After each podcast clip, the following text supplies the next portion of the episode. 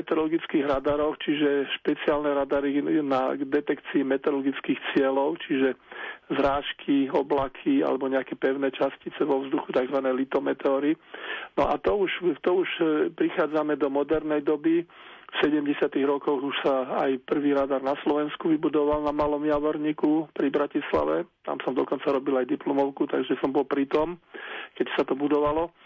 A prečo to všetko tak hovorím je, že 9. apríl 1953 bol v histórii radarov tiež takým medzníkom. V tento deň v Amerike, na jednom tako v celku neznámom letisku, um, mali radar a pracoval tam jeden človek, radar bol vypnutý a on ho tak nejako opravoval alebo upravoval a a tak si ho zapol. A v tom čase okolo letiska sa vyskytovala nejaká búrka, ale nebolo to zaujímavé, bolo to mimo, ale na tom radare sa to ukázalo. A nielen to, ale z tej búrky nakoniec sa vyvinulo tornádo a ešte také veľké šťastie pritom bolo, že ten človek, ktorý tam ten radar e, konštruoval, opravoval a dával to všetko dohromady, mal pritom zapojenú aj kameru. Takže prvýkrát bol zaznamenaný práve v tento deň, bolo zaznamenané tornádo pekne na film, celý priebeh toho, ako to tornádo išlo. No a samozrejme to to už potom bolo jasné, to už všetci videli, aké je to dôležité, tieto radary. Takže táto udalosť z 9. apríla 1953 znamenala rozhodujúci krok k vývoji celonárodnej siete meteorologických radarov. No, a teraz hádam, nepoznám krajinu, ktorá by nemala radary, pretože v lete, keď sú búrky, tak ich potrebujeme jedna radosť. To boli slova meteorológa Petra Jurčoviča. Ja vám veľmi krásne ďakujem za tieto zaujímavosti a taktiež aj za predpoveď počasia. Prajem ešte príjemný zelený štvrtok a do počutia na Veľký piatok. Ďakujem, do počutia. Ostaňte počúvať Rádio Lumen aj 39 minút po 13. hodine. O chvíľočku pôjdeme do Ružomberka. Povieme si, ako ovplyvnila koronakríza život na Katolíckej univerzite a ako budú prebiehať tento rok príjimačky. Zatiaľ si zahráme, konkrétne bude to Janajs, jarný pocit. Nech sa dobre počúva.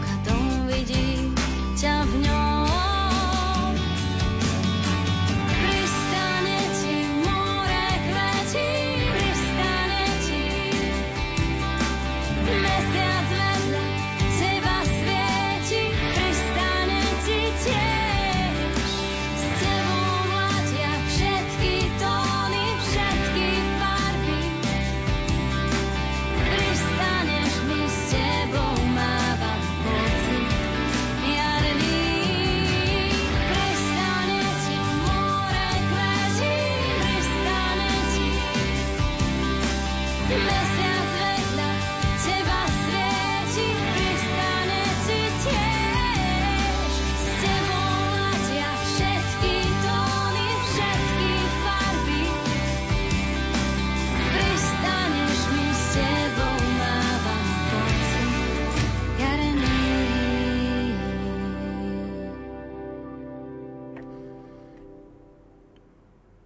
Po počasí s Petrom Jurčovičom na rádiu Lumen pokračujeme Rádio Relax. Som skôr však ako ho začneme, tak chcem vám pripomenúť, že zajtra sa budeme spájať s meteorológom Petrom Jurčovičom 15 minút po 8 hodine. Rádio Relax. Rádio Relax poďme sa už venovať avizovanej téme. Obmedzenia, ktoré aktuálne platia na Slovensku, sa dotkli všetkých škôl, nevynímajúc katolícku univerzitu. Ako zvláda situáciu Filozofická fakulta sme zisťovali od dekana, docenta Mareka Babica. Ako celá spoločnosť momentálne trpí, tak samozrejme aj Filozofická fakulta. My v univerzitnom prostredí, v akademickom prostredí sme ohrození obzvlášť, pretože Máme tu medzinárodnú komunitu, jednak e, študentov, jednak e, pedagógov a preto my sme e, ako univerzita, ako celok, medzi prvými obmedzili vyučovanie, teda to prezenčné vyučovanie. Už od 10. marca sa neučí prezenčne, ale to neznamená, že sme prerušili vzdelávací proces. Sme mu dali inú formu, Zmenili sme ho na tzv. dištančné vzdelávanie a to prostredníctvom elektronických médií. Využívame rôzne videokonferencie, zadania cez e, mail, prípadne cez akademický systém, ktorý máme na univerzite a to je Moodle. Čím skôr sme e, na Filozofickej fakulte aj zorganizovali e, tzv. študentské kolegium, samozrejme cez videokonferenciu a tam sme si veľmi pozorne vypočuli rôzne obavy našich študentov, ktoré vyplývajú aj trošku z takej neistoty, že čo bude ďalej, ako to bude prebiehať, ako budú skúšaní, kedy budú skúšaní. Tak sme sa snažili tak čo najviac odstraniť všetky tie pochybnosti a ubezpečili sme študentov, že tvrdo pracujeme na tom, aby naozaj ich vzdelávací proces bol narušený čo najmenej.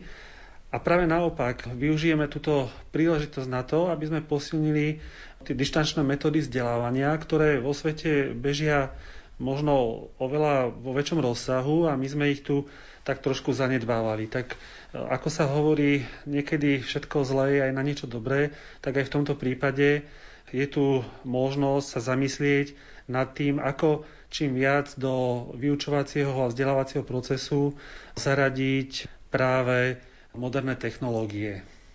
Pre záujemcov o štúdium na Filozofickej fakulte Katolíckej univerzity vysvetlil dekán Marek Babic aj to, ako bude prebiehať príjmacie konanie. Príjmacie eh, konanie berieme veľmi vážne a už teraz môžem informovať, že sme posunuli termín na odoslanie prihlášok na koniec apríla, na 30. apríla. To sa týka aj bakalárskych aj magisterských študentov. Prebehla u nás už taká pomerne dynamická diskusia ako s príjmačkami, s príjmacími pohovormi, s motivačnými pohovormi. A vyzerá to tak, že smerujeme k odstráneniu príjmačných e, skúšok a tak vlastne otvárame brány pre všetkých, ktorí majú záujem o štúdium na Filozofickej fakulte. Samozrejme s tým, že prvý semester štúdia, ktorý začnú študenti u nás, tak sa ukáže, kto naozaj má predpoklady na štúdium a kto ich nemá. A možno sa to ukáže ako aj dobrý krok, keďže niekedy na príjmacích pohovoroch môže zapôsobiť taký element alebo taký vplyv, že tréma alebo nejaká taká indispozícia, taká chvíľková, kým počas obdobia celého semestra sa môže ukázať ten študent v celej takej škále svojich schopností a, a môže to naozaj sa ukázať, že či na to štúdium má alebo nemá. Ja som presvedčený, že my v Ružomberku sme také veľmi dobré prostredie na to, aby študenti tu študovali možno tak aj vo svetle toho, že Vidíme, že aj tá pandémia napadla predovšetkým veľké mesta. Či je to Bratislava, či je to Praha, vo svete však sa často skloňuje New York a podobne.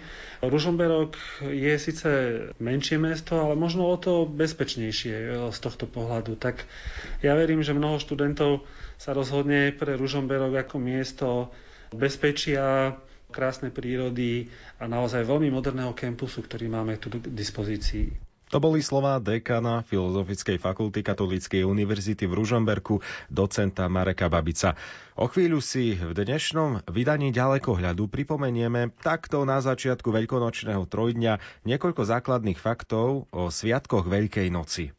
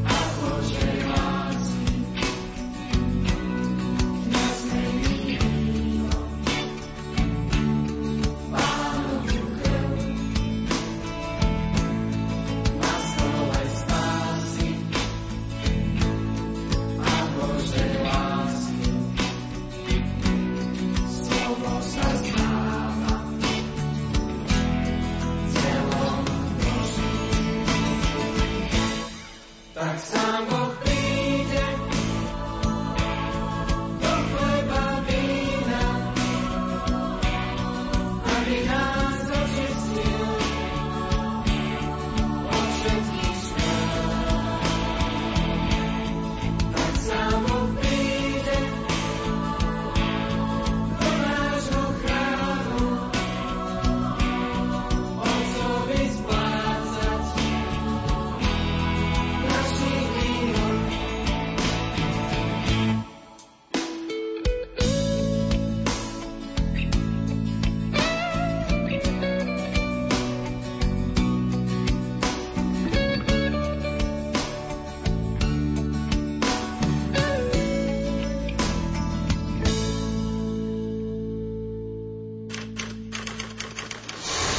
Ďalekohľad cez optiku zahraničnej tlače. Na začiatku veľkonočného trojdnia neuškodí pripomenúť si niekoľko základných faktov o Sviatku Veľkej noci. Milí poslucháči, vitajte pri počúvaní pravidelnej rubriky Ďalekohľad. Veľká noc je najvýznamnejší kresťanský sviatok je oslavou zmrtvých stania, respektíve vzkriesenia Ježiša Krista po jeho mučení a smrti na kríži. V prostredí grécko-katolíckej cirkvi sa pre tento sviatok používa